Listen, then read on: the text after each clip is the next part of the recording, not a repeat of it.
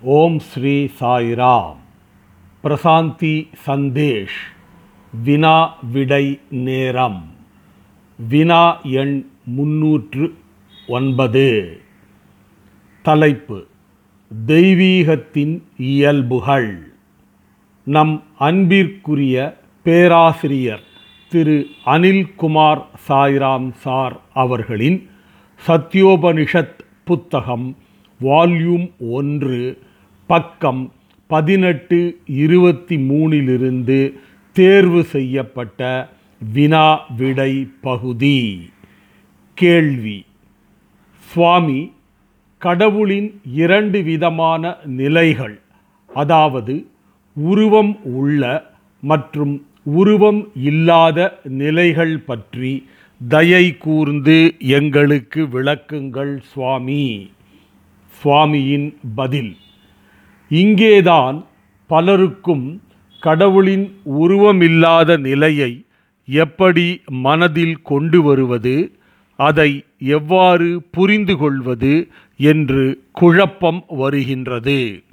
உங்களுக்கு ஓர் உருவம் இருப்பதால் கடவுளையும் ஒரு உருவத்துடன் தானே நீங்கள் சிந்திக்க இயலும். உதாரணமாக ஒரு மீன் கடவுளை பற்றி சிந்தித்தால் கடவுளை தன்னை விட பெரிய மீனாகத்தானே நினைக்கும். இதுபோலவே மனிதர்கள் கடவுளை பற்றி சிந்திக்கும் போது அவரை குற்றம் குறை இல்லாத மா மனிதராக உருவகப்படுத்திக் கொள்கிறார்கள். கடவுளின் உருவமற்ற நிலையை சிந்திப்பது என்பது அவருடைய உருவமுள்ள நிலையை அடிப்படையாக கொண்டே அமைகிறது. கடவுளின் உருவமற்ற நிலை என்பது உருவமுள்ள நிலையிலிருந்தே பெறப்படுகிறது.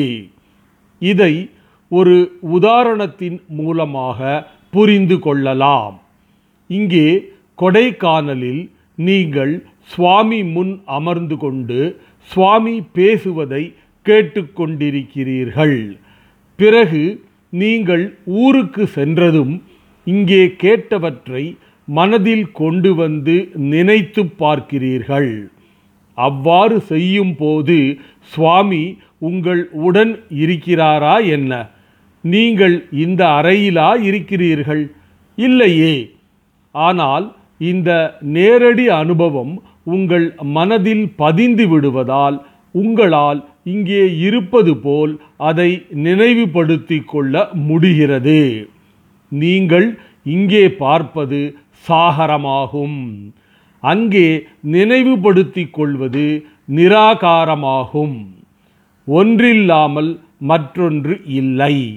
அதாவது கடவுளின் உருவமற்ற நிலை என்பது உருவமுள்ள நிலையை வைத்துதான் சிந்திக்கப்படுகிறது.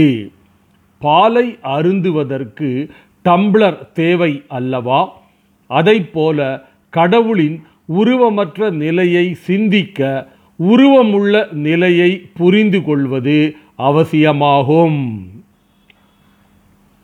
அடுத்த கேள்வி.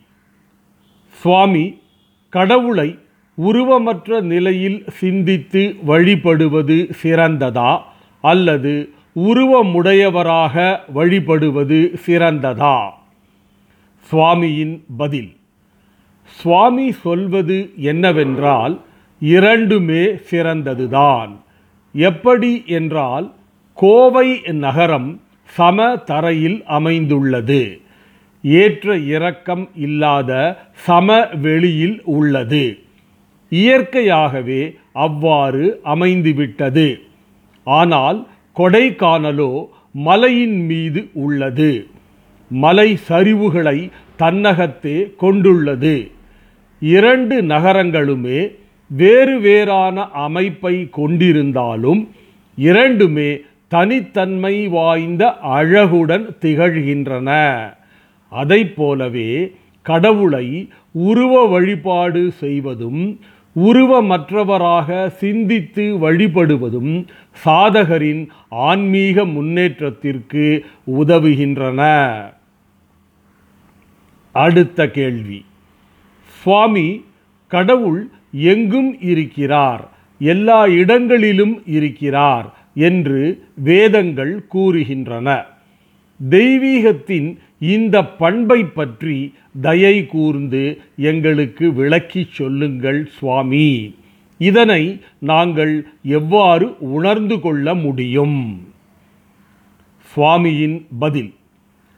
பகவத்கீதை சிருஷ்டி அனைத்தும் இறைவனிடமிருந்தே தோன்றின. உயிர்கள் அனைத்தும் இறைவனிடமிருந்தே பிறந்தன என்று கூறுகின்றது. நீங்கள் ஒரு மாங்கொட்டையை பூமியில் விதைக்கிறீர்கள். சில நாட்களில் அது ஒரு மரமாக வளர்ந்து நிற்கின்றது. அந்த மரத்தில் பழுக்கின்ற மாங்கனியில் மீண்டும் மாங்கொட்டை இருக்கிறது. இந்த பிரபஞ்சமும் ஒரு விருட்சம் போலத்தான். கடவுளே அதன் வித்தாவார். அந்த வித்திலிருந்துதான் சிருஷ்டி அனைத்தும் தோன்றுகின்றன. அடுத்த கேள்வி.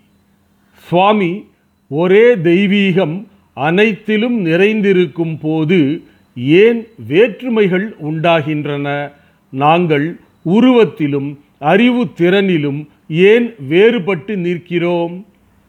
சுவாமியின் பதில். இங்கே இறையைத் தவிர இரண்டாவதாக வேறு எதுவுமே இல்லை என்று வேதங்கள் கூறுகின்றன. அப்படி இருக்கும்போது வேறுபாடுகள் ஏன் தோன்றுகின்றன? உதாரணமாக ஒரே மின்சக்தி தான் கம்பியில் சென்று கொண்டிருக்கிறது. ஆனால் அதிக வோல்டேஜ் கொண்ட பல்பு பிரகாசமாகவும் குறைவான வோல்டேஜ் கொண்ட பல்பு மங்கலாகவும் எரிகிறது. அதைப் போலவே உங்கள் அனைவரின் உடம்பாகிய பல்பில் ஒரே விதமான தெய்வீக சக்தியே நிறைந்துள்ளது. உங்களுடைய கிரகிக்கும் தன்மையை பொறுத்து ஒவ்வொருவரின் செயல்பாடும் வேறுபடுகிறது. அடுத்த கேள்வி. சுவாமி தெய்வீகம் என்பது அனைத்திலும் உள்ளது என கூறுகின்றீர்கள். அப்படி என்றால் நாங்கள் பிறப்பதற்கு முன் அது எங்கே இருந்தது? நாங்கள் இறந்த பின் அது எங்கே செல்கிறது? சுவாமியின் பதில். தெய்வீகம் எப்போதுமே சாஸ்வதமாக எல்லா இடங்களிலும் நீக்கமர நிறைந்திருக்கின்றது. அது பரிசுத்தமானது அழிவில்லாதது பிறப்பு இறப்பு இவைகளுக்கு அப்பாற்பட்டது. சனாதனமானது நிரந்தரமானது. இடம் காலம் நேர பரிமாணங்களை கடந்தது. உதாரணமாக மின்சாரம் எப்போதும் கம்பி வழியாக சென்று கொண்டுதான் இருக்கிறது. அதனுடன் பல்புக்கு தொடர்பு ஏற்படுத்தினால் தானே பல்ப் எரியும். பல்பை ஹோல்டரில் மாட்டாமல் கையில் பிடித்து கொண்டிருந்தால் அது எப்படி எரியும்? மின்சாரம் என்பது எப்போதும் கம்பியில் இருக்கிறது. பல்பை எடுத்துவிட்டாலும் கம்பியில் மின்சாரம் இருந்து கொண்டுதான் இருக்கிறது. அதுபோலவே தெய்வீக ஆற்றல் என்பது எப்போதும் எங்கும் இருந்து கொண்டுதான் இருக்கிறது. அதுவே மனித உடலாகிய பல்பை செயல்படச் செய்கிறது. மனித உடல் இறந்துபட்டாலும் தெய்வீக ஆற்றல் அழிவில்லாமல் அப்படியே இருக்கிறது. அடுத்த கேள்வி. சுவாமி கடவுளை ஹிருதயவாசி என போற்றுகின்றோம். இங்கே ஹிருதயம் என்பது மனித உடலின் இடது பக்கத்தில் உள்ள இதயத்தை தானே குறிக்கின்றது. சுவாமியின் பதில் இல்லை இல்லை நீங்கள் சொல்வது பௌதீக இதயம். கடவுள் இருப்பதோ வலதுபுறத்தில் உள்ள ஆன்மீக இதயத்தில். இது இரக்கம் மற்றும் தயை நிரம்பியதாகும்.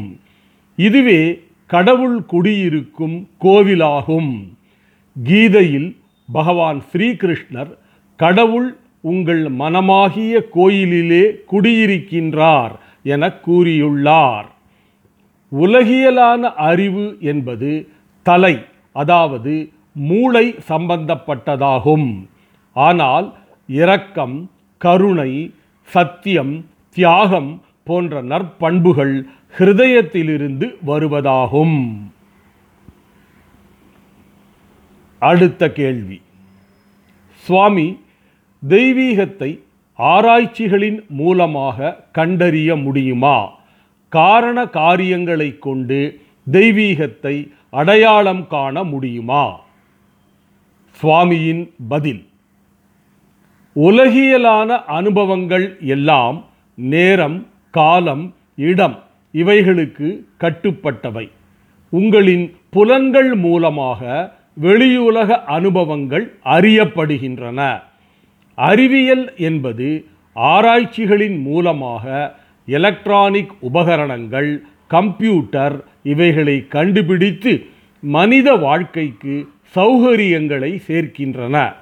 ஆனால் ஆன்மீக சாதனைகளின் மூலம் தெய்வீகத்தை உணர்வது என்பது ஆராய்ச்சி கூடங்களில் செய்ய முடியாது. அறிவியல் என்பது பரிசோதனைகளின் அடிப்படையில் ஆனது.